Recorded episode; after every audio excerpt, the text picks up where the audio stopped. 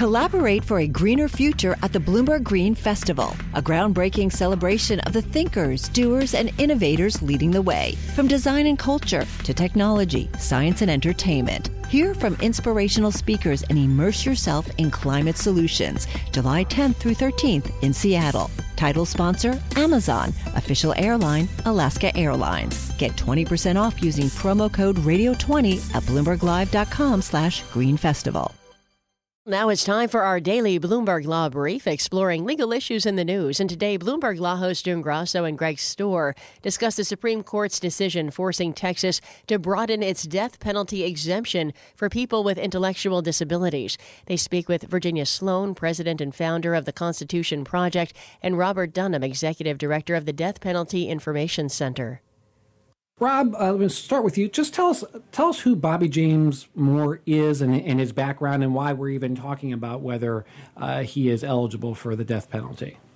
Well, Bobby James Moore is a Texas death row prisoner, uh, and he uh, he was sentenced to death. Although there were serious questions uh, about whether he had intellectual disability.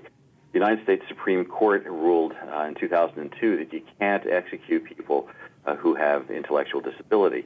Uh, and the Texas trial court, uh, who heard um, Bobby James Moore's claim, applied the uh, looked at the clinical definitions of of intellectual disability and found that he had met them.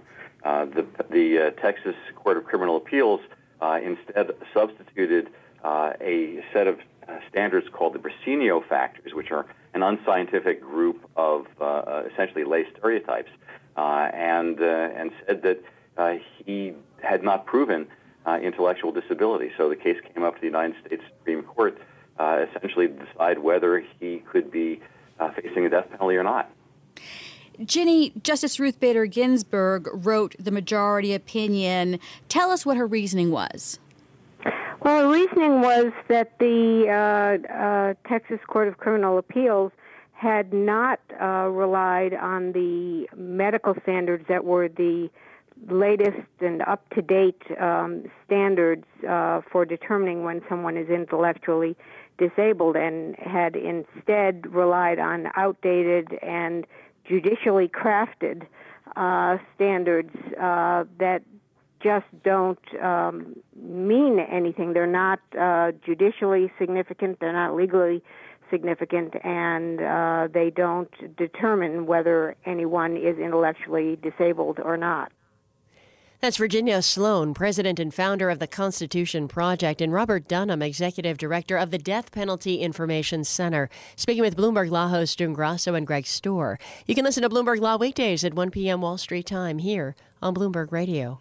And that's this morning's Bloomberg Law Brief. You can find more legal news at BloombergLaw.com and BloombergBNA.com. Attorneys will find exceptional legal research and business development tools there as well. Visit BloombergLaw.com and BloombergBNA.com for more information. Well, as we've been reporting this morning, the UK starts the clock today on two years of negotiations to withdraw from the European Union and thus heads into the unknown. S&P's chief rating officer warns the UK's credit rating could be at stake. What does Stephanie Flanders see ahead? We're about to ask the UK based chief market strategist for JP Morgan Asset Management, joining us on the Spectrum Enterprise phone line. Spectrum Enterprise, nationwide fiber based network and IT infrastructure solutions. Stephanie Flanders, good morning and welcome. We've seen this coming for a long time. Right now, the markets appear calm. Is there anything that could seriously upset that? Well, I think we are. We most of the expectations around this particular moment have very much been baked into markets for a while. But of course, we'll be listening to Prime Minister Theresa May when she when she stands up and effectively says what was in that letter that's been sent over to the European Commission um, this morning. And if there's any sign that her negotiating position has changed, or that we might be looking at a harder or softer version of Brexit, then that could have an effect on markets. But at the moment, we're not anticipating that, and we're just realizing that the clock has now started ticking on those very difficult negotiations. Yeah, she she's done a lot to try to telegraph to the markets, uh, you know, what's ahead. Do do you think that that's going to be the, the course she's going to take? Yeah, I mean, I think we've had an interesting uh, approach taken by Theresa May that, you know, someone who had previously campaigned to stay in the European Union, since being in this position and having accepted the, the decision of the referendum, has almost acted as if there were no downsides to this and that we could achieve a fantastic trade deal in a very short time and also have the extra advantages, the freedoms that come from being outside the EU. I think there are a lot of people who worry that that's expe- setting expectations, public expectations, pretty high high.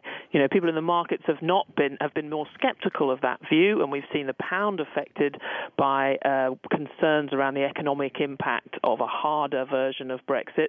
But you know, we've yet to see really what that's going to look like and how difficult these negotiations are. So maybe we'll have a bit of sense of that from her, but we haven't so far. Now, we expect that in this letter is, is sort of the, the pathway to what Britain is going to need out of these negotiations. Uh, what does Britain need? Well, we want to have all the advantages that we currently have of being in the European Union, but none of what we consider to be the disadvantages. For example, uh, the fact that we can't prevent other European citizens from coming living in the UK, which several million people have, and that's one of the political issues that's been around Brexit.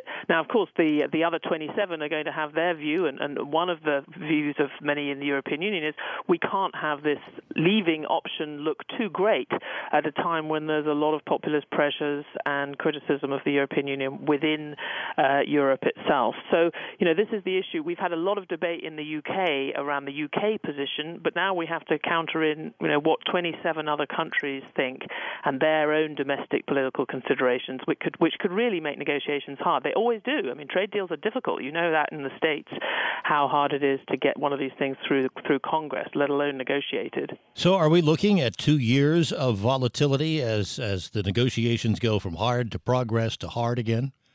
Well, I think there'll be a quiet period for the next six months or so uh, because uh, the timing of this is a bit awkward. As you know, we have a big French election, we have a big German election. They're the two most important countries uh, in Europe. They're not going to be the only ones who have a say, but I think most people think that the serious decisions are not going to be taken on the shape of Brexit until we have new leadership in Germany and France, which will be in only in the autumn. Um, so before that, we will have sort of more maneuvering on the sidelines and the negotiators sitting around and talking to each other.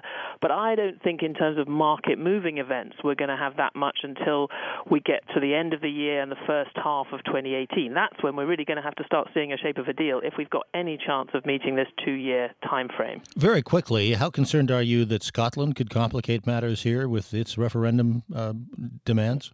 I think in the long term it could complicate it a lot. I think the Prime Minister is going to stick with her argument that with this is no time to have another referendum, so I'm not sure the Scottish are going to win in their desire to have one before Britain leaves the EU.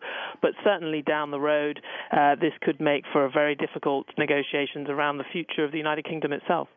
Stephanie Flanders, thank you very much for joining us. Uh, Chief Market Strategist for JP Morgan Asset Management in London.